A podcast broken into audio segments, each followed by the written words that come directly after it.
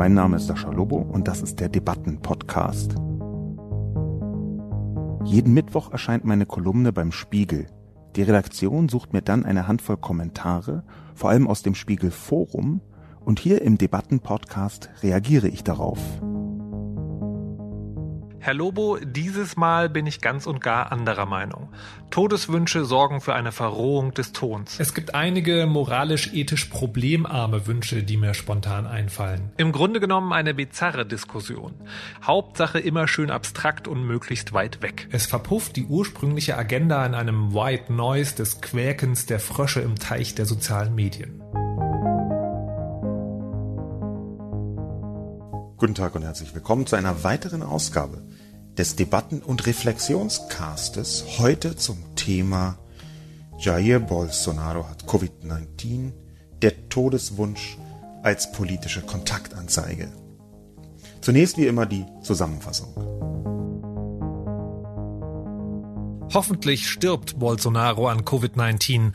So ähnlich schallt es durch die sozialen Medien. Manchmal ist der Todeswunsch verschmitzt oder doppeldeutig formuliert, etwa ich wünsche ihm ein kurzes Leiden, manchmal offen fordernd, nicht selten verachtungsvoll. Die Nachricht, dass Jair Bolsonaro an Covid-19 erkrankt sei, muss mit einer gewissen Vorsicht betrachtet werden. Seine Präsidentschaft ist auf Lügen und Medieninszenierungen ohne Realitätsbezug aufgebaut, aber für die Reaktionen im Netz ist die faktische Wahrheit zunächst nicht ausschlaggebend. Daher wird für die Diskussion angenommen, der brasilianische Präsident habe sich tatsächlich infiziert. Jair Bolsonaro ist ein Faschist, der mit einer Militärdiktatur liebäugelt und hat die Pandemie kaum ernst genommen, die Gegenmaßnahmen sogar torpediert. Bolsonaros Erkrankung ist für viele Leute deshalb eine Gelegenheit, um gleichzeitig die Abscheu vor rechtsextremen Antidemokraten zu zeigen und der Schadenfreude öffentlich Lauf zu lassen, und damit setzt sich eine Hassspirale in Gang. Auf den Todeswunsch folgt der Moralappell, dann der Gegenmoralappell, es kommt zu Polarisierung und endet in Publikumsverwirrung. Zum Schluss wird manchen Teilnehmenden klar, dass niemand von ihnen irgendein relevantes Ziel erreicht hat. Die Todeswunschleute haben nur gezeigt, dass sie einen kontroversen Kommentar schreiben können. Die Moralappellierenden haben sich nur ihrer Überlegenheit vergewissert. Die Gegenappellanten haben unter Ausblendung sämtlicher Grauschattierungen gefragt, ob das Dritte Reich etwa kaputt gestreichelt wurde. Die Polarisierungsmeute hat drei neue, schwierige Verbündete gewonnen und fünf weniger schwierige verloren. Das Publikum aber steht der Diskussionssimulation irritiert bis indifferent gegenüber. Todeswünsche an prominente Hassfiguren in sozialen Medien gehören damit, anders als konkrete Drohungen oder auch Todeswünsche an Privatpersonen, zu den Netzbekenntnissen, zu den Bühnenstücken in sozialen Medien, die viel mehr über den Absender verraten als über die Adressaten und auch verraten sollen. Der Todeswunsch ist eine Art politische Kontaktanzeige, ein Signal an vermeintlich Gleichgesinnte und Gegner. Substanz haben solche Todeswünsche anders als Mordaufrufe selten. Das macht sie nicht weniger angreifbar und sicher nicht klüger, aber der wichtigste Unterschied ist nicht, wie man zum eventuellen Ableben Bolsonaros steht, sondern ob ich nur denke, das Schwein soll tot umfallen oder es ausspreche. Und jetzt springen wir in die Kommentare und beginnen mit einem Mann namens Klaus Dieter. Klaus Dieter schreibt Folgendes. Ich lebe hier mitten in Brasilien. Drei meiner Nachbarn liegen schon auf dem Friedhof. Seit 18. März habe ich keinen Schritt mehr vors Haus gemacht, werde in den nächsten Tagen 80. Ich kenne hier niemand, der diesem Bolsonaro nicht mindestens den Tod wünscht. Wenn ich in Hamburg hoch und trocken sitze, dann kann ich solche hochgeistigen Sprüche klopfen. Nehmen wir für einen Augenblick mal an, dass Klaus Dieter tatsächlich in Brasilien lebt und dass das alles stimmt, was er sagt. Man muss das ja im Netz, ohne irgendjemandem zu nahe treten zu wollen, immer mit berechnen dass jemand nicht die Wahrheit sagt. Ich weiß, das ist jetzt eine völlig neue Information für die allermeisten Menschen, die hier zuhören. Aber trotzdem ist es so, dass man sich das immer wieder vergegenwärtigen muss. Mir geht das ganz oft so, dass ich irgendeinen Kommentar lese und denke, oh krass, ha, wow. Und plötzlich muss ich bemerken, huch, ich weiß ja gar nicht einhundertprozentig, ob das stimmt. In diesem Fall sagt mein Gespür mir, dass zumindest eine gewisse Nähe zur Realität besteht bei Klaus Dieters Kommentar. Und deswegen möchte ich den einfach auch so behandeln. Da ist also jemand, der in den nächsten Tagen 80 wird. Übrigens kann man diesem Gespür vielleicht ein kleiner Einschub auch etwas Substanz verleihen. Warum habe ich dieses Gespür? Nun, der Kommentar, der da abgegeben worden ist, ist, dass damit fängt es an, mitten in der Nacht abgegeben worden. Um ganz präzise zu sein, ist dieser Kommentar oh, gegen 2.30 Uhr in der Nacht abgegeben worden. Das ist etwas, was ganz viele Leute beim, naja, Flunkern beziehungsweise Fälschen von Kommentaren nicht berücksichtigen. Dass es nämlich einigermaßen logische Postingzeiten für bestimmte Orte auf der Welt gibt. Und da ist 2.30 Uhr in der Nacht ein ziemlich logischer Zeitpunkt, wenn man in Brasilien ist. Da je nachdem, es gibt da unterschiedliche Zeitzonen, aber je nachdem können das bis zu sechs Stunden grob so sein, die ein zeitlicher Unterschied ist. Und wenn man so am, am Abend, frühen Abend einfach äh, ein Posting absetzt, passt ziemlich präzise. Der nächste Punkt ist, das sind so Kleinigkeiten, dass Klaus Dieter ähm, keine Umlaute schreibt. Er benutzt stattdessen zum Beispiel bei wünscht UE oder bei Sprüche UE. Und dieser Umstand ist einer, der bei vielen so schnell dahinfälschenden ebenfalls selten berücksichtigt wird. Wenn man in einem anderen Land ist, dann ist die Chance, dass man eine deutsche Tastatur mit einem Ü hat, vergleichsweise klein, jedenfalls wenn man schon lange dort wohnt und deswegen seinen Tech-Fuhrpark äh, auch dort hat erwerben müssen. Der nächste Punkt ist, dass die ganze Rechtschreibung schon so ein bisschen wie soll ich sagen, die, die sieht aus, als sei sie nicht jeden Tag der deutschen Sprache, äh, nicht jeden Tag an die deutsche Sprache gewohnt. Das ist so, so, so Kleinigkeiten, die auch im Netz manchmal beobachtbar sind. Es geht nicht nur um die Rechtschreibung selbst, dass mal irgendwie ein Wort klein geschrieben ist, dass man eigentlich groß schreiben muss. Das ist ein typischer Fehler übrigens von Expats. Äh, wenn Migranten weiß sind, dann nennt man die ja äh, Expats. Ähm, kleiner total witziger Scherz am Rand. Aber genau dieser Punkt, ähm, äh, Expats, Leute, die lange außerhalb des Landes äh, gelebt haben oder immer noch leben, die fangen an, irgendwann an, diese Groß- und Kleinschreibung, die im Deutschen sehr spezifisch ist, nicht mehr 100% genau zu nehmen. Und genau das ist hier auch der Fall. Und dann macht Klaus Dieter hinter einem Punkt nicht äh, ein Leerzeichen. Und dieses hinter einem Punkt nicht ein Leer Leerzeichen zu machen, das wiederum deutet schon darauf hin, dass hier eine ältere Person schreibt. Das sind alles nur Wahrscheinlichkeiten, das sind alles nur Zuschreibungen und keine Verallgemeinerungen. Das, darauf möchte ich Wert legen. Aber in diesen vielen Details sieht für mich der Kommentar glaubwürdig aus. Einschub vorbei, wieder zurück zum Inhalt. Klaus Dieter sagt also, ich kenne hier niemanden, der diesem Bolsonaro nicht mindestens den Tod wünscht. Ja, genau. Das ist eine Ebene, die ich gut nachvollziehen kann, weil sie die Ebene der unmittelbaren Betroffenheit abbildet. Klaus Dieter ist unmittelbar betroffen von Bolsonaros Schaffen. Und unmittelbare Betroffenheit ist für mich äh, aus so rein diskursiver Sicht immer ein Grund, eine gewisse Wut für akzeptabel zu halten. Wut und Zorn insgesamt ist ja bei der Diskussion etwas, was nicht unbedingt produktiv daherkommt. Manchmal ist es sehr produktiv, nämlich immer dann, wenn man überhaupt bestimmte Emotionalitäten nur über Wut rüberkriegt und damit so eine Dringlichkeit klar macht. Wenn jemand selber betroffen ist, dann wird diese Dringlichkeit total groß und vor allem auch sehr nachvollziehbar. Wir erleben das jetzt zum Beispiel in den migrantischen Diskussionszirkeln um Rassismus, wo für viele Weiße, für viele deutsch-weiße Menschen zum ersten Mal ähm, mit bestimmten Diskussionsebenen eine Konfrontation mit dieser migrantischen Wut stattfindet, die ich übrigens für sinnvoll halte. Nicht, dass sie generell in jeder Dimension großartig ist. Wut hat immer sehr viele verschiedene, eben auch dunkle und schlimme Seiten. Aber dass überhaupt erstmal diese Wut dargestellt wird und dass eine Mehrheitsgesellschaft beginnt, sie zu erahnen, zum Beispiel im Kontext von Black Lives Matter oder im Kontext nach Hanau, das halte ich erstmal für etwas Gutes.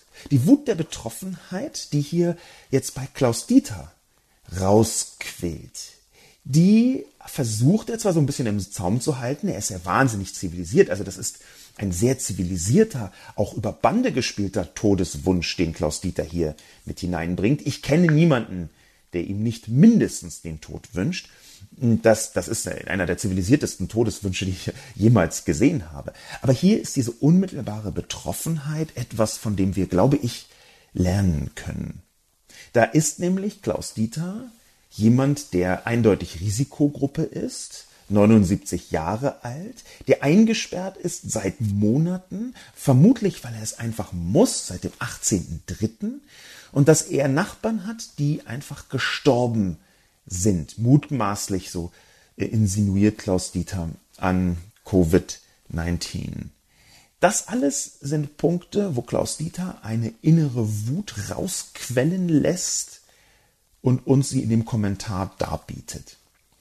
Aber gleichzeitig ist das, was Klaus Dieter schreibt, eine Art Fanal für die Reduktion von Todeswünschen. Denn wenn man genau hinguckt, ist Klaus Dieter mehrfach betroffen von den faschistoiden, menschenverachtenden Politiken dieses Faschisten Bolsonaro in Brasilien. Und wenn er mehrfach betroffen ist, wenn die Politik von Bolsonaro ihn tatsächlich lebensbedrohlich erwischt. Wenn tatsächlich seine Nachbarn schon gestorben ist und er selbst im Moment der unmittelbaren Betroffenheit noch immer nur einen indirekten, hochzivilisierten Todeswunsch andeutet, dann kann man sich, glaube ich, daran ein gewisses Beispiel nehmen. Und woran ein Beispiel nehmen? Genau in der Essenz von dem, was ich versucht habe, in der Kolumne zu sagen.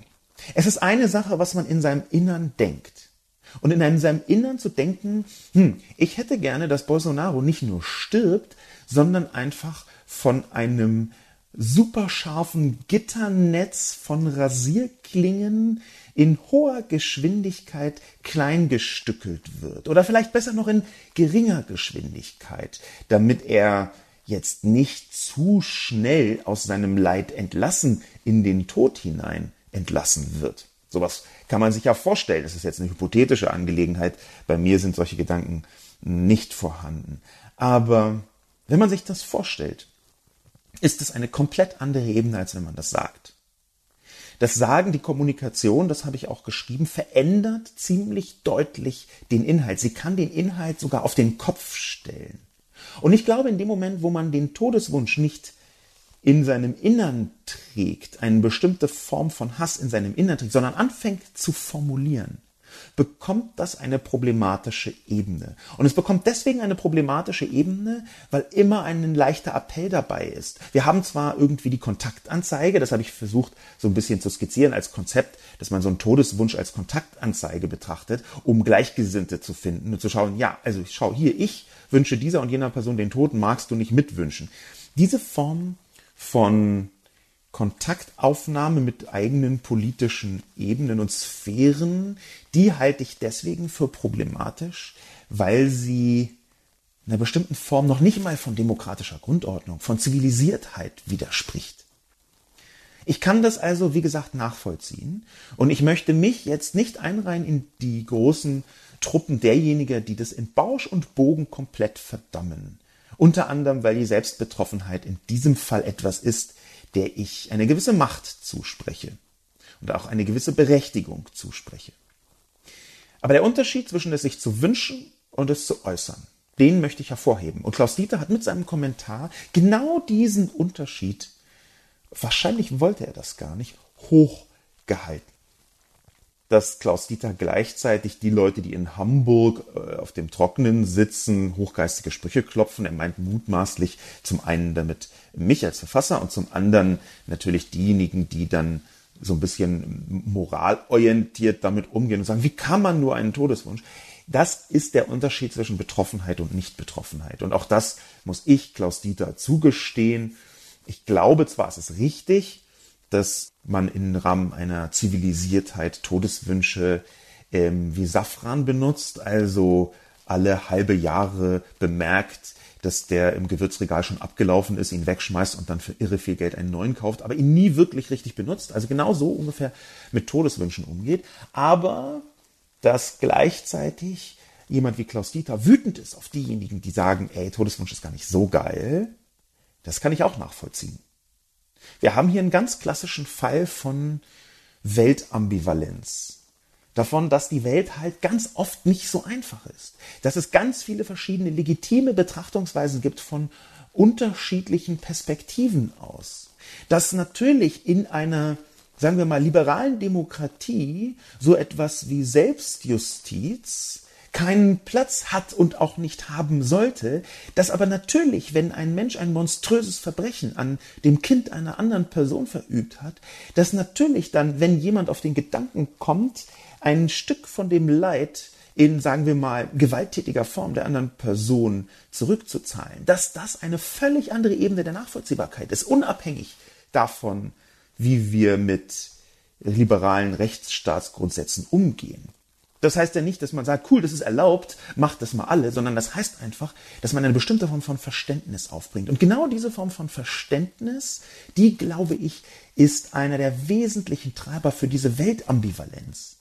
Wenn man anfängt, und das ist eine der wichtigsten Eigenschaften für Zivilisiertheit, wenn man anfängt, Empathie, seinen Empathiemuskel zu trainieren, wenn man anfängt, standardmäßig sich in andere Menschen hineinzuversetzen, dann ist das der Moment, wo man begreift, immer, immer und fast wirklich immer, ich sag mal fast immer, gibt es unterschiedliche Betrachtungsweisen auf die gleichen Geschehnisse, die man erlebt hat, auf die gleichen hm, Kommunikationen, die man erlebt hat, auf die gleichen Dinge, die andere Menschen vielleicht anders beurteilen.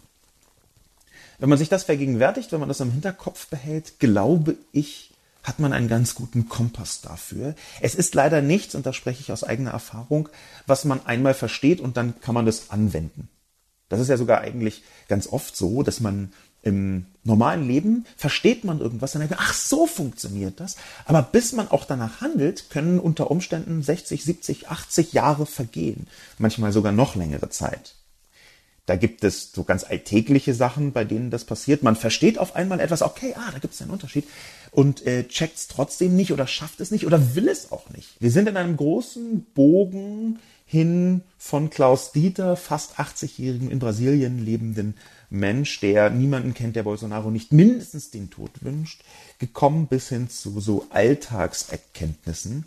Und diese Alltagserkenntnisse möchte ich jetzt mal zurückführen auf den Kommentar von Chris. Der Kommentar von Chris lautet, Den Prozess der Eskalation, den Sie hier beschreiben, gilt aber nicht nur für die Eskalationsspirale im Netz. Auch der herkömmliche politische Spin ist so aufgebaut. Duftmarke setzen, provokant kommunizieren, Anhänger um sich herumscharen, Unterstützer suchen und letztendlich die eigenen Positionen durchsetzen. Der Unterschied allerdings zum Netz ist hier, dass das Netz eigentlich gar nichts will. Es verpufft die ursprüngliche Agenda in einem White Noise des Quäkens der Frösche im Teich der sozialen Medien. Chris bringt eine ziemlich gute Analyse, deren ersten Teil ich für präzise und richtig halte und deren zweiten Teil ich für präzise und falsch halte. Ich bin wahnsinnig dankbar, dass Chris hier diese Analyse dazu schreibt. Sie gibt nämlich meiner Kolumne eine andere Deutungsweise, beziehungsweise legt den Schwerpunkt auf einen anderen Punkt, nämlich darüber, wie Menschen ziemlich absichtsvoll einen Spin herstellen über soziale Kommunikation. Bei mir ging es ja jetzt eher um Bolsonaro und den Todeswunsch insgesamt und wie der aufgestellt ist, der Seitenaspekt des Truppen um sich Scharens, den hat Chris jetzt versucht aufzuspießen. Warum bin ich Chris so dankbar? Weil Chris hier einen Punkt aufgebracht hat, der aus meiner Sicht die Politik im 21. Jahrhundert via Social Media massiv verändert hat. Politik ist ja nicht nur die Gestaltung der Gesellschaft, Politik ist ja auch, und zwar speziell in den letzten 30, 40 Jahren, Politik ist ja auch die Sammlung von Mehrheiten über Kommunikation. Wenn ich von 30, 40 Jahren spreche, dann meine ich im Prinzip das, was wir mit Mediendemokratie so gelernt haben. Und Mediendemokratie mag angefangen haben in den 60ern mit äh, Kennedy, mit dem Fernsehen, was in, in Deutschland dann in den 70er, und 80er Jahren so die frühesten Exemplare bei Brandt äh, dieser äh, Medienpolitiken äh, bis dann in die 80er und 90er mit kleinem Rückschritt bei Kohl, aber dann mit Schröder ganz besonders. Also dieser Prozess, wo Mediendemokratie stattfindet, der hat Ende des 20. Jahrhunderts eine sehr intensive Repräsentationsdynamik bekommen. Was meine ich damit? Das Tagesschau-Bit. Die 30 Sekunden Tagesschau waren da ziemlich entscheidend. Und in 30 Sekunden kann man ja nicht wirklich irgendwas anderes machen, als Symbole raushauen und Repräsentation herstellen. So ein bisschen Zustimmung versuchen auf den Punkt zu bringen. Mit sozialen Medien hat sich das komplett verändert. Soziale Medien haben diese äh, politische Dynamik eher in eine Emotionalität hineingefasst.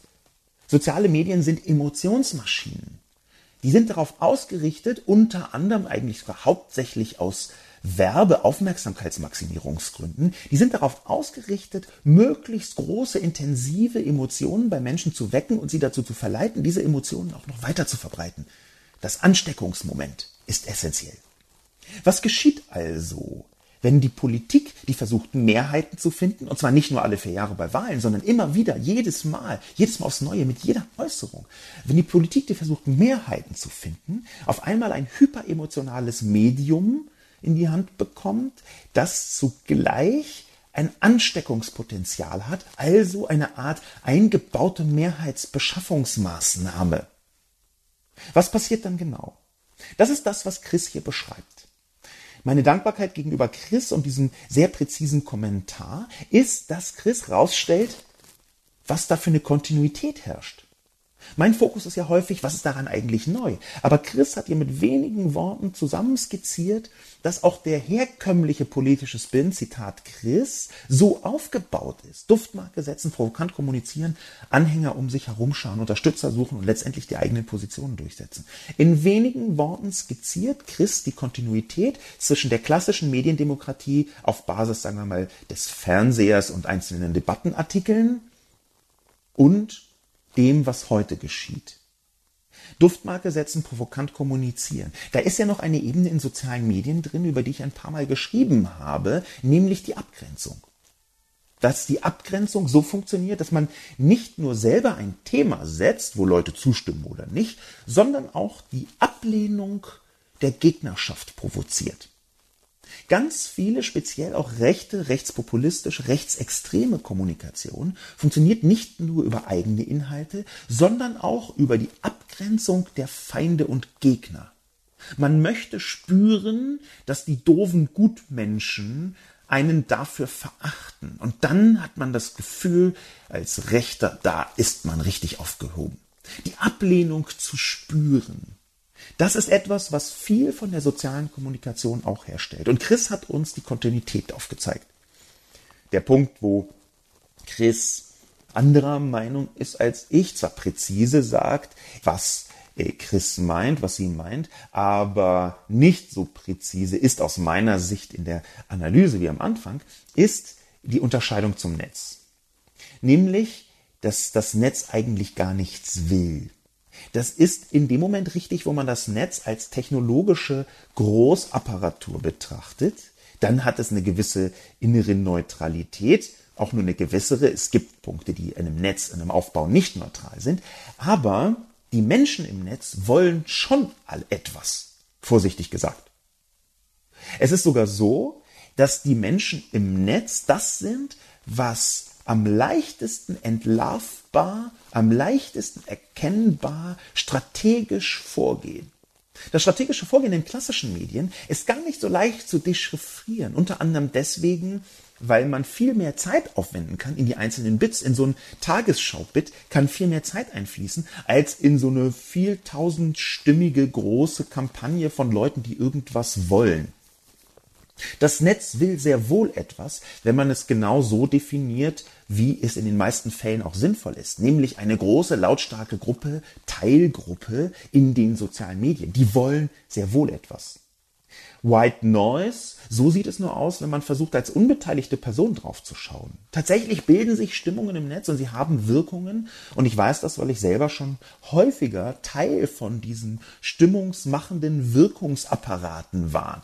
Das ist jetzt weniger bösartig, manipulativ und lobbyartig, als es sich anhört. Aber gerade das, was man früher Netzgemeinde genannt hat, also diese paar zehntausend Figuren, die so für die Freiheit des Netzes gekämpft haben, sagen wir mal zwischen 2005 und 2016 oder so. Genau diese Leute, die haben sehr offensiv Stimmungen hergestellt. Es gibt eine ganze Reihe von Leuten, die das danach auch getan haben. Die ganzen rechten Knalldackel von der AfD zum Beispiel haben eine sehr umfangreiche Maschinerie auf die Beine gestellt, um Netzstimmungen herzustellen. Und es hat ja in vielen Fällen auch geklappt. Ich verweise auf die Mensch-Maschine-Kolumnen ab Dezember 2014 etwa zu Pegida. Das Netz ist nur auf den ersten Blick White Noise, Chris. Da differieren unsere beiden, sagen wir mal, Analyseergebnisse deutlich. Wenn man näher rankommt, dann sieht man, dass bestimmte Stimmungen bei bestimmten Menschen überwiegen. Die Gesamtdraufsicht, ja okay, da ist es White Noise.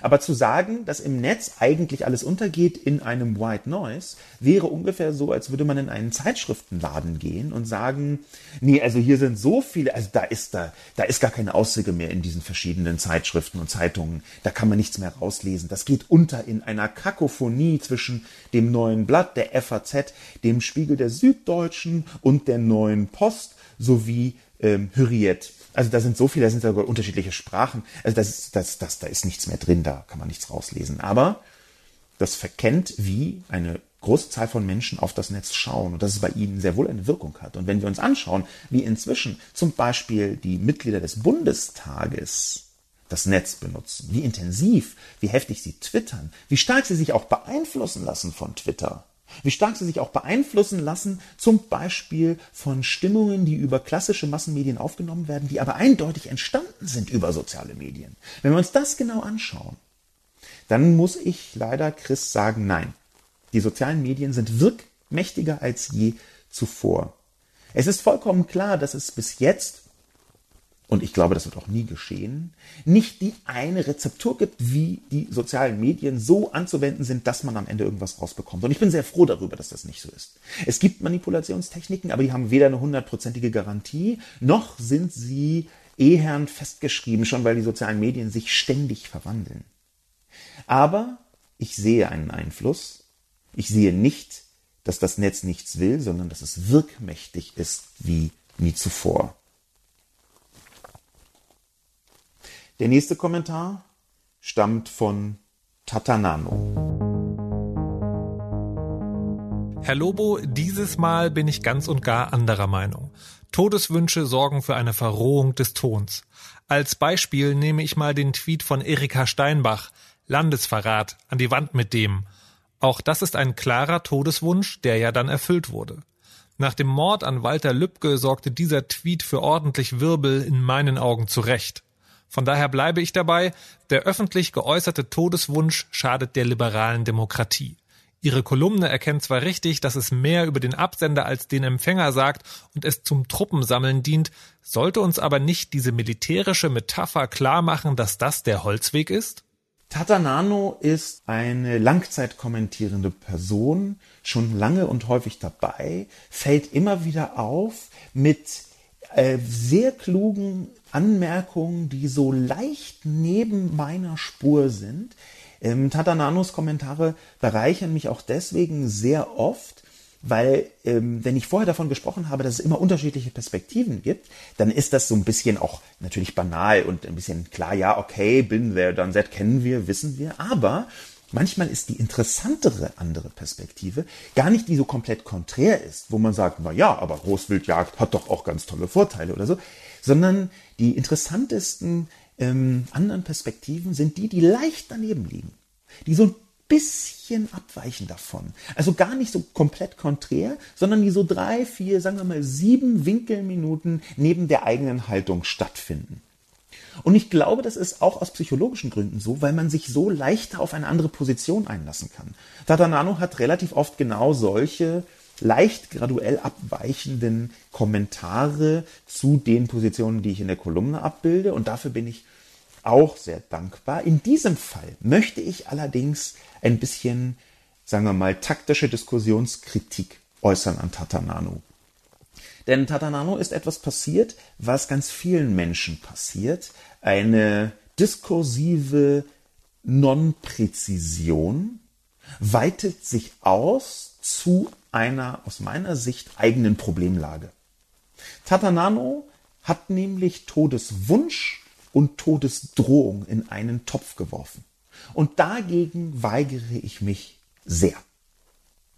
Tatanano hat also etwas getan, was ganz oft in der Diskussion, auch auf Twitter, wo ich mich so ein bisschen drauf bezogen habe in den Beispielen in meiner Kolumne, was ganz oft passiert ist, nämlich, dass man jemandem den Tod wünscht, genauso zu behandeln, wie wenn man jemanden mit dem Tod droht, beziehungsweise eine Aufforderung mit hineinbringt. Nehmen wir ruhig Tatananos Beispiel, nämlich den Tweet von Erika Steinbach, den Tatanano so zitiert. Landesverrat an die Wand mit dem zitiert Tatanano hier Erika Steinbach. Wenn sie das Zitat genauso gebracht hat, was ich jetzt absichtsvoll erstmal nur als Beispiel betrachte von Tatanano und nicht, dass das Erika Steinbach also genauso gesagt hat, weil wir hier von der Kommunikation sprechen. Das ist also ein Zitat von Tatanano zunächst. Ähm, wenn wir das genau betrachten, dann steht da an die Wand mit dem. Und das ist eine Aufforderung. Das ist eine Aufforderung, jemanden umzubringen. Wenn Erika Steinbach also das wirklich getan hätte, dann wäre das nicht ein Todeswunsch, sondern dann wäre das schon ein Appell. Und ich glaube, dass es wichtig ist, in der Diskussion solche feinen, aber doch essentiellen Unterschiede auch wirklich Unterschiede sein zu lassen. Ich glaube nicht, dass es sinnvoll ist, an die Wand mit dem eine eindeutige Aufforderung zu einer Erschießung in die gleiche Jauchegrube zu schmeißen wie mit Ich wünschte, er möge an Covid-19 verrecken. Warum? Der Wunsch ist eine Abgeschlossenheit und er ist sich selbst genug. Der Wunsch ist kein unmittelbarer und dringender Appell. Nicht, dass es nicht Leute gibt, die ihn als Appell lesen würden, das ist mir wohl bewusst. Aber es ist ein Unterschied und diesen Unterschied, den kann man eindeutig in einer Übertragung sehen. Nehmen wir die Übertragung. Ich wünschte mir, ich hätte einen Fernseher. Das ist einfach ein Stoßseufzer und wird bei den allermeisten Menschen nicht dazu führen, dass man denkt, oh cool, ich kaufe dem sofort einen Fernseher. Es sei denn, man ist very close zueinander und möchte dieser Person Wünsche erfüllen. Aber das ist ja nicht immer so. Wenn man aber sagt, ey, ich will einen Fernseher, dann ist das eine regelrechte Aufforderung. Bitte kauf mir einen Fernseher. Das ist eine noch krassere Aufforderung. Wenn man sich dann selber sogar einen kauft, dann ist alles vorbei.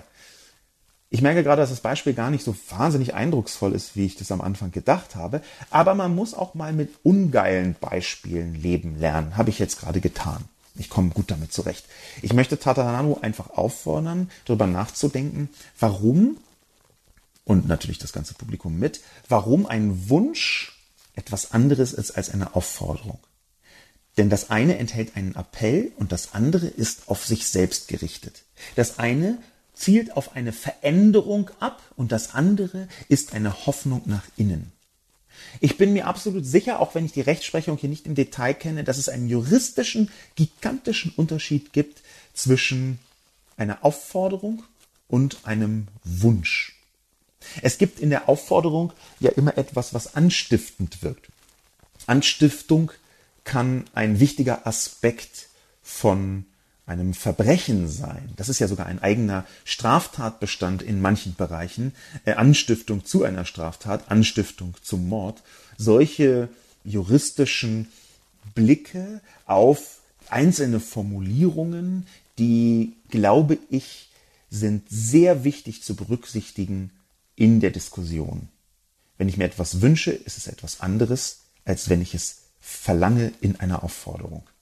Und deswegen möchte ich diesen Kommentar von Tatanano zurückweisen.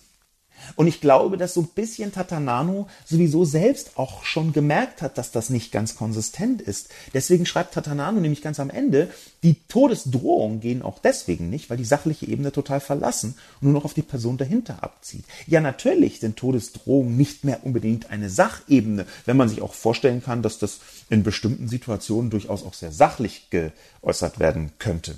Zumindest vordergründig sachlich. Aber Todesdrohung ist etwas anderes als Todeswunsch.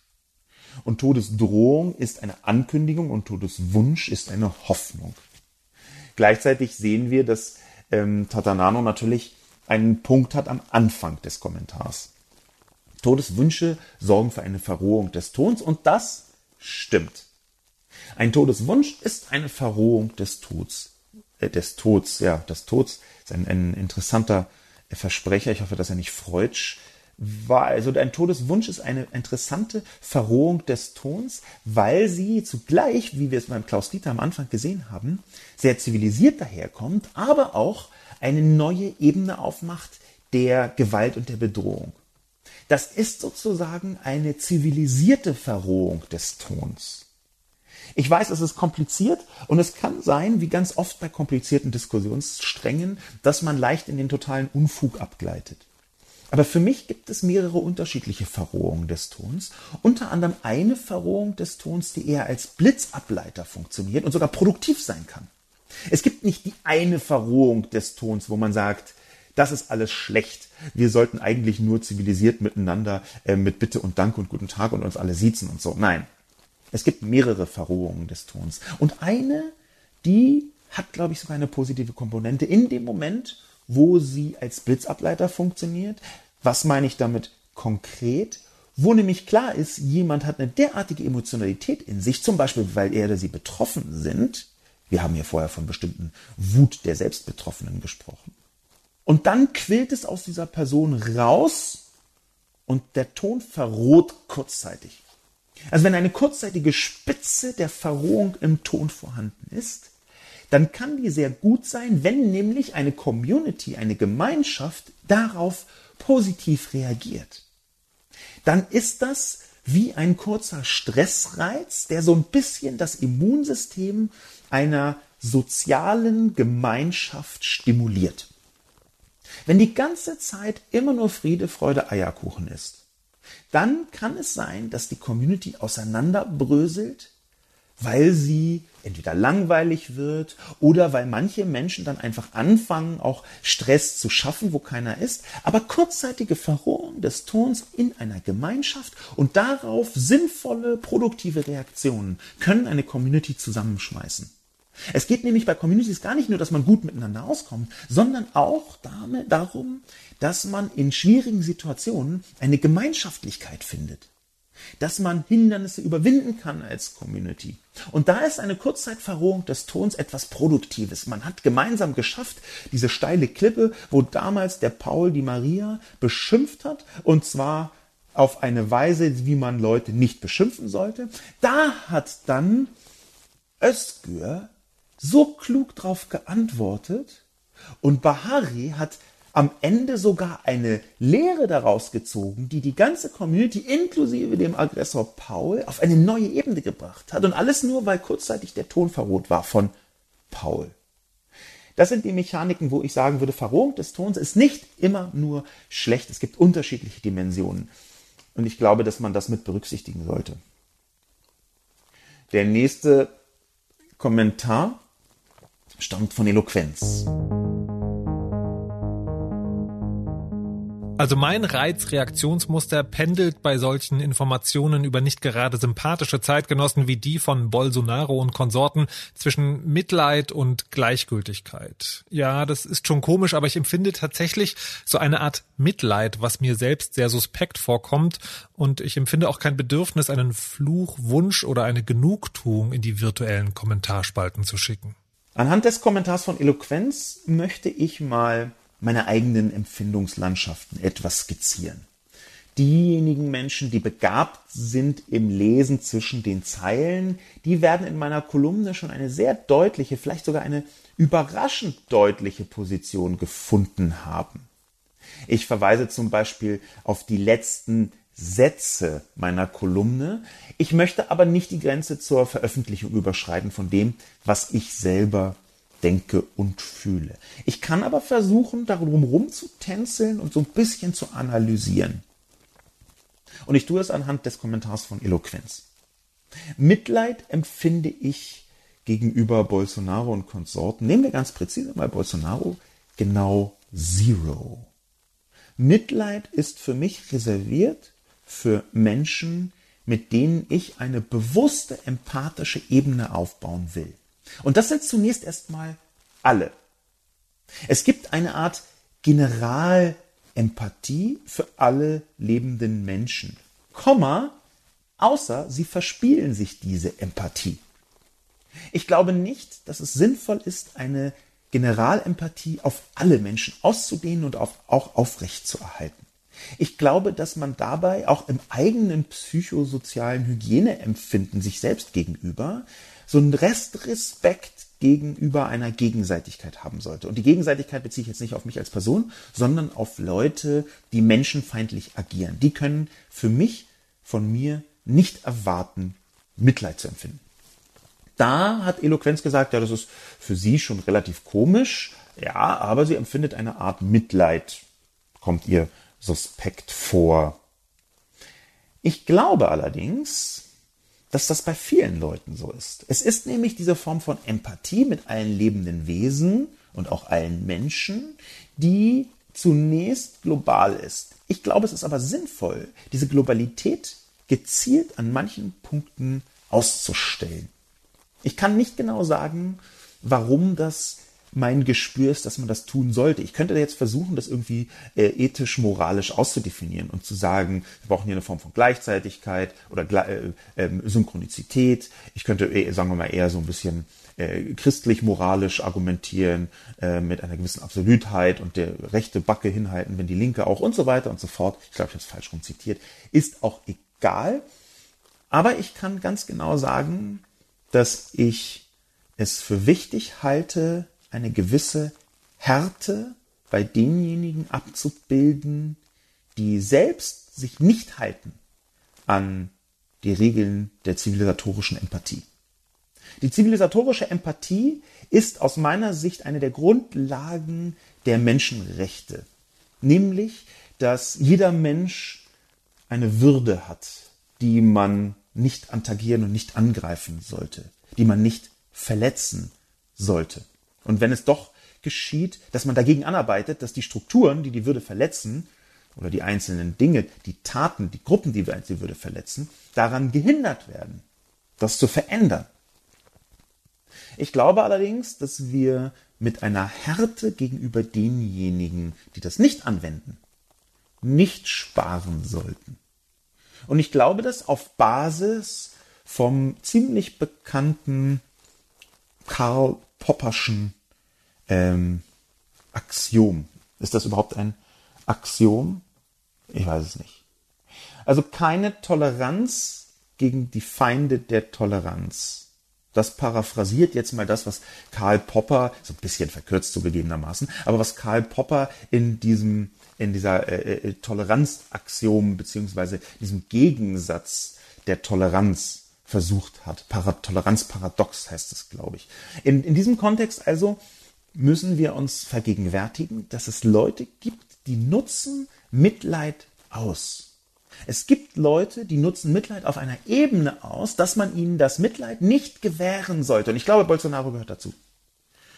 Wie ist meine Position gegenüber Bolsonaro dann? Gleichgültigkeit auch nicht. Ich denke, das merkt man. Da gibt es eine gewisse, hm, wie soll ich sagen, Emotionalität, die der Gleichgültigkeit entgegenspricht, und zwar eine politische Emotionalität. Aber es gibt eine Ebene, der ich etwas nachspüren möchte. Und diese Ebene heißt, wie sehr man sich der Menschlichkeit verpflichtet fühlt, nicht nur gegenüber sich selbst, sondern auch gegenüber der anderen Person. Und da gibt es ja Grauschattierungen. Grauschattierungen zum Beispiel, angenommen, diese Person hat eine Reifenpanne, halte ich dann an. Nee, natürlich nicht. Ich halte ja noch nicht mal bei irgendwie Menschen an, die total sympathisch und freundlich sind. Die sagen, hä, Reifenpanne? Sorry, nee. Aber wie sieht es aus, wenn das in der Wüste ist? Ja, dann hält man natürlich schon an. Und dann kommt man näher ran und dann sieht man, es ist Bolsonaro. Und dann denkt man, na, da fahre ich vielleicht doch lieber weiter. Man merkt, je nach Szenario gibt es hier Grauwerte von ich lasse ihn jetzt einfach sterben, die Sau, quasi den Todeswunsch, auch mit inklusive einer Form von Umsetzung durch Nichthandlung, eine Art, wie soll ich sagen, unterlassene Hilfeleistung, bis hin zu, ich mache kurz die Augen zu und ignoriere es, wird schon dann wieder vorbeigehen, so schlimm ist es ja nicht. Es gibt eine ganze Spreizbreite von Grauwerten bei dieser Form von Todeswunsch. Und es gibt eine Unterscheidung zwischen dem, was man jetzt denkt, was man tut und was man tatsächlich tun würde, wenn man in diese Lage käme. Ist das denn ein echter Todeswunsch, wo ich dann sehe, ach guck mal, da vorne Bolsonaro, er scheint kein Wasser mehr zu haben, er ist mit seinem Auto gestrandet, das brennt und raucht schon. Na, da fahre ich mal weiter, und zwar 107 Kilometer bis zur nächsten Tankstelle, die auch nur sonntags auf hat. Okay, total unwahrscheinliches Szenario, aber Philosophie arbeitet ohnehin ständig mit komplett unwahrscheinlichen Quatschszenarien. Der Punkt, auf den ich hinaus möchte, ist, es gibt zwischen Mitleid, also einer positiven Empfindung gegenüber anderen Personen, basierend jetzt auf Empathie und Mitfühlen, und Gleichgültigkeit, so der Nullwert, und dem sofortigen Bedürfnis, dem man auch folgt, jemanden zu töten, eine Vielzahl, also der, die, der Extremform auf der anderen Seite, eine Vielzahl von graduellen Unterscheidungen. Und ich glaube, dass es wichtig ist, sich die zu vergegenwärtigen, diese graduellen Unterscheidungen, in einer moralisch-ethischen Diskussion. Und es ist nicht nur wichtig, das sich zu vergegenwärtigen, sondern es ist auch wichtig, daraus zu lesen, ja, wie wunschhaft ist denn dieser Todeswunsch tatsächlich? Würde man das auch wirklich Wirklichkeit werden lassen? Oder ist das eher so eine Art Stoßseufzer, der dann auch schon wieder vorbei ist? Meine präzise Interpretation wäre, dass ich zwar überhaupt nicht veröffentlichen möchte, was ich zum Thema Bolsonaro und Covid-19 so denke, sondern dass ich das politisch betrachte als, naja, der hat es runtergespielt, jetzt hat das selbst, ich bin kein schadenfroher Mensch, aber diese Ironie des Schicksals ist jetzt auch schon mit einem gewissen Humorempfinden schon mindestens auch kurz leicht unterhaltsam. Aber der Punkt, der hier essentiell ist, ist für mich, wenn ich an Bolsonaro vorbeifahren würde, hm, dann hinge es sehr davon ab, wie groß und wie trocken diese Wüste ist und wie stark er auf den ersten Blick in Lebensgefahr ist, ob ich jetzt anhalte oder nicht. Ich möchte nicht ins Detail gehen.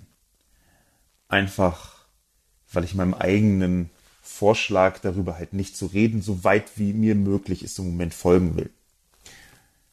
Der nächste Kommentar stammt von MD.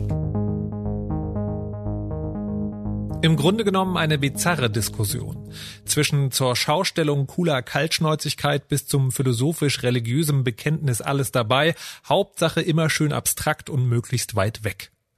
Wenn jedoch jemand tatsächlich aus Hass und Rache tötet und es plötzlich konkret wird, dann sind die Täter ganz schnell psychisch gestört und mit aller Härte des Gesetzes etc. zu behandeln. MD öffnet unsere Augen für die tatsächlich gar nicht so intensiv besprochene Brücke zwischen Gedanken, Äußerung, Umsetzung der Tat. Diese Brücke, die ich für soziale Medien häufig einfach auch angenommen habe, es gibt eine Vielzahl von Studien und Hinweisen darauf, wo und wie Kommunikation in den sozialen Medien sich dann tatsächlich auch transformieren kann in Aktivitäten, auch und gerade im terroristischen, im gewalttätigen Bereich. Davon gibt es eine ganze Menge. Ich habe ja auch bekanntermaßen darüber schon geschrieben, was zum Beispiel das Manifest des Massenmörders von Christchurch bewirkt hat, weil darin sehr umfangreiche Appelle drin waren. Aber MD zieht es auf eine andere Ebene, nämlich weg von der Abstraktion hin zur Aufforderung und zum Handel. Und hier gibt es tatsächlich eine in der Diskussion etwas unterbeleuchtete, weniger beleuchtete hm, Stelle.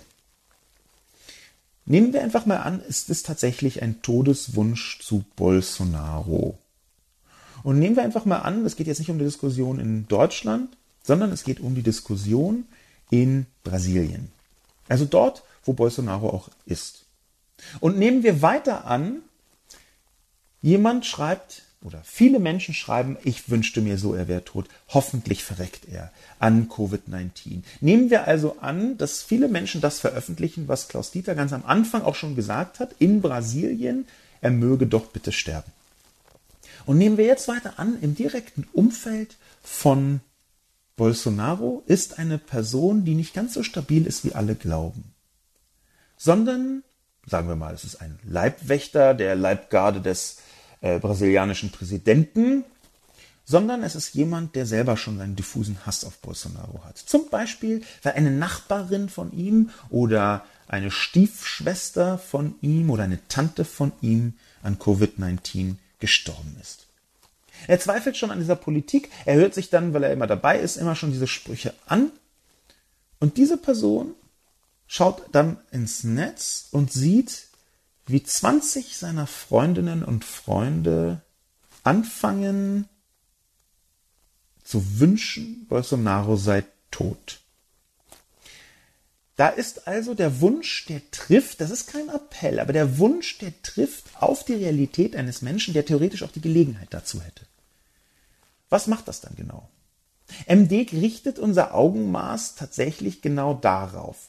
Leider ist im letzten Drittel des Kommentars von MD biegt das in eine andere Richtung ab, über die wir auch noch sprechen können. Aber ich möchte erstmal in meiner Richtung bleiben, aufgegriffen von MD, nämlich, dass es natürlich eine Beziehung gibt zwischen dem Todeswunsch, auch wenn das keine Aufforderung ist, und einer bestimmten Stimmung, die bei Menschen, die die Gelegenheit haben, durchaus verfangen kann. Da kann etwas nachhallen, da kann eine Resonanz entstehen.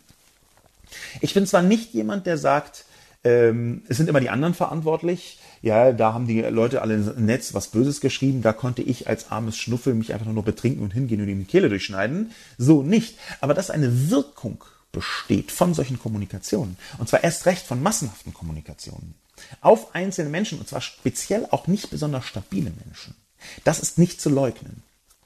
Insofern gibt es durchaus eine Mitverantwortung von Leuten, die das veröffentlichen. Eine Mitverantwortung, nämlich, weil sie gar nicht wissen, wo ihre Kommunikation hinkommt, weil sie vielleicht sehen, dass genau das, dass der Tropfen, der kommunikative Tropfen war, der das Fass des Leibwächters zum Überlaufen gebracht hat. Und dann ist er losgegangen und hat mit einem Messer 27 Mal eingestochen auf Bolsonaro.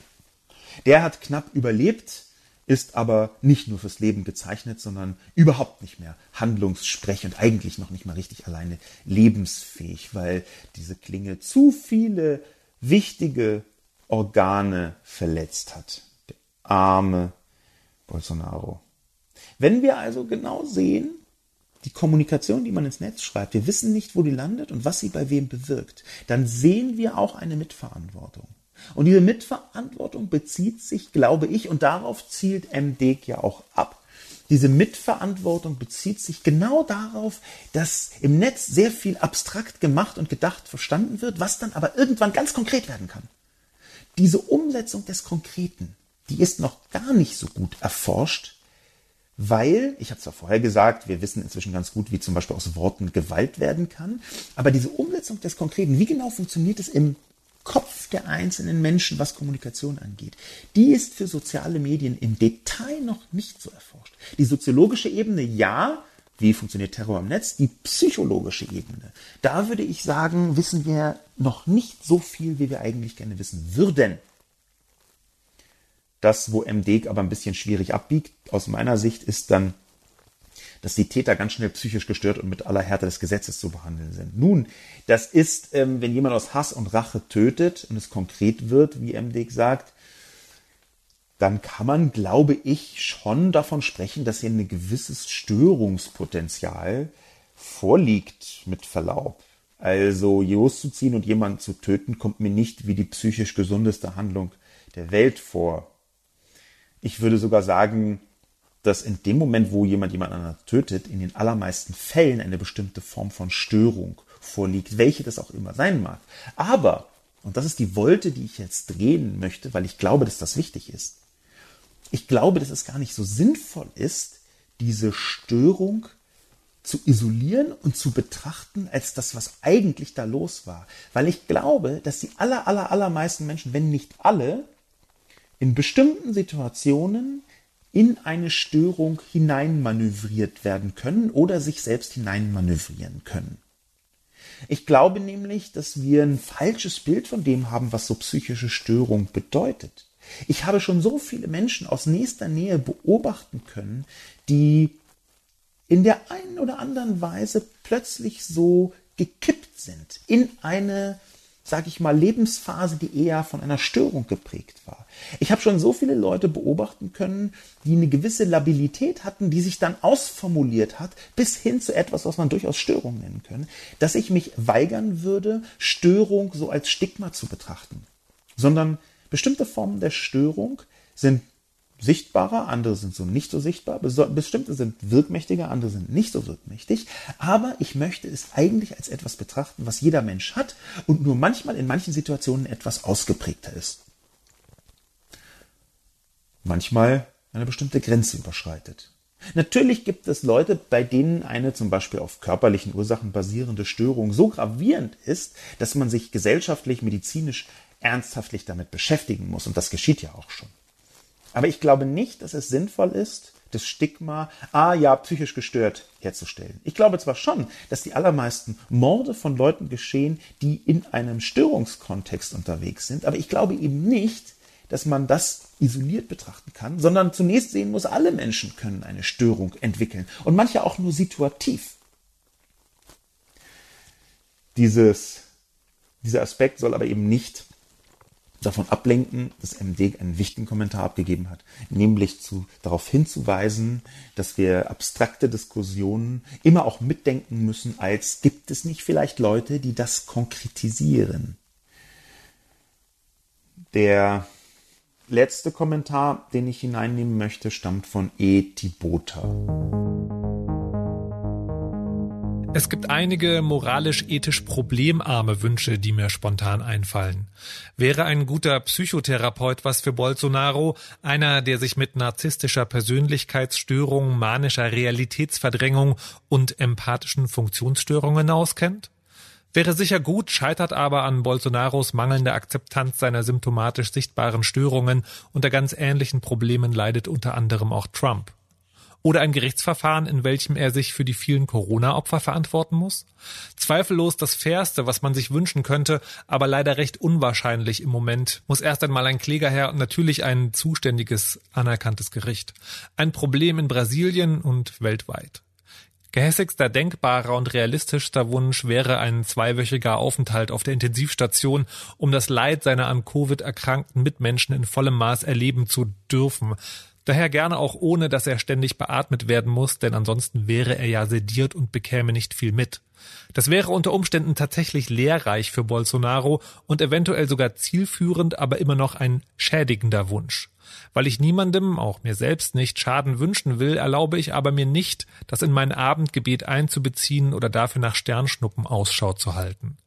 Was man Bolsonaro und nicht nur ihm, aber ganz dringend wünschen sollte und sicherlich auch darf, sind eher gewisse Fähigkeiten, so etwas wie Einsichtsbereitschaft, Demutsbereitschaft, Respekt gegenüber Expertise, Wertschätzung aller Menschen, kritische Selbstreflexion und Bescheidenheit.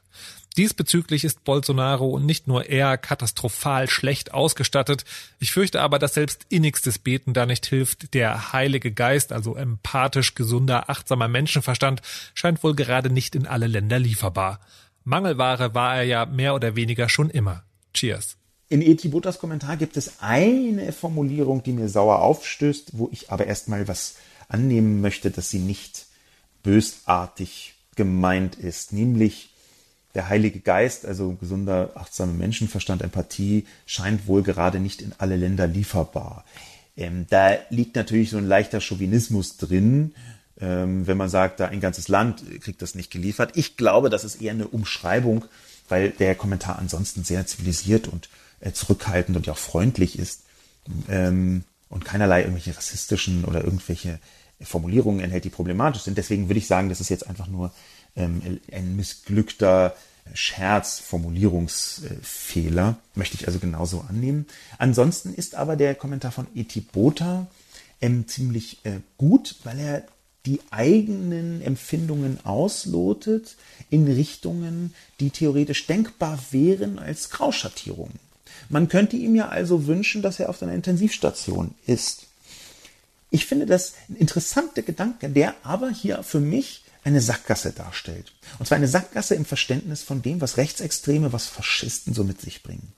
Der gesamte Kommentar von E.T. Bota, nämlich so nett und freundlich, klug und empathisch und auch so ein bisschen besonnen er daherkommt, geht davon aus, bis zu dem Punkt, wo E.T. Bota eigene Zweifel äußert, geht davon aus, dass Leute wie Trump oder Bolsonaro, die scheinen sich da tatsächlich vergleichsweise ähnlich zu sein, lernen können, dass sie eine Erkenntnis erringen können, zum Beispiel aus eigenem Erleben. Aber ich glaube, dass die, diese Form von faschistoidem Narzissmus, den Bolsonaro mitbringt, Demokratieverachtung, Menschenverachtung und den Trump auch selbst ziemlich stark vorzeigt, dass genau diese Form von faschistoidem Narzissmus lernresistent ist. Und man erkennt das an den einzelnen Formulierungen, nehmen wir hier ruhig mal Trump, weil das da bekannter ist und für mehr Leute nachvollziehbar, an den einzelnen Formulierungen in den Momenten, wo eigentlich sie etwas gelernt haben sollten, haben sie, aber nicht diese Leute wie Trump. Sie hätten etwas lernen sollen, aber sie haben es nicht, weil sie das Lernen ablehnen, weil sie immer eine eigene Deutung der Realität auf egal was, wie absurd es auch sein mag, drüber stülpen über jede Information, die ihnen eigentlich als Lernanlass dienen könnte. Das ist aus meiner Sicht die Essenz von dem, was autoritäres Denken und Handeln bei narzisstischen Faschisten ausmacht. Also bei der Vielzahl von rechten und rechtsextremen Herrschenden rund um den Planeten. Wir reden hier von Trump, wir reden hier von Bolsonaro, wir reden hier von Duterte, wir reden hier von Orban, wir reden hier von in guten Teilen auch Putin. Wir reden hier von einer Vielzahl von, huch, das waren ja alles Männer, ist ja merkwürdig, einer Vielzahl von Männern, denen die eigene Realität das Wichtigste ist, die eigene, die selbstbezogene Deutung das Wichtigste ist und die stülpen sie der Realität über. Das ist wie eine Käseglocke der Lernresistenz. Das heißt, übersetzt, lieber Etibota, das heißt übersetzt, ich glaube nicht, dass irgendetwas Bolsonaro dazu bringen könnte, zu lernen. Ich glaube nicht, dass irgendetwas dazu führen könnte, Bolsonaro dazu zu bringen, dass er merkt, huch, wir hätten doch anders umgehen sollen mit Covid-19. Selbst wenn er über zwei Wochen beatmet wird und danach schlimme Narben am Hals hat vom beatmet werden, wenn er danach nie wieder Treppen steigen kann, weil einfach die Lunge nur noch zu 15 Prozent funktioniert, wenn er danach eine Vielzahl von körperlichen Schädigungen hat, weil das Covid-19 äh, weil diese Krankheit, weil das Coronavirus den gesamten Körper angreifen kann.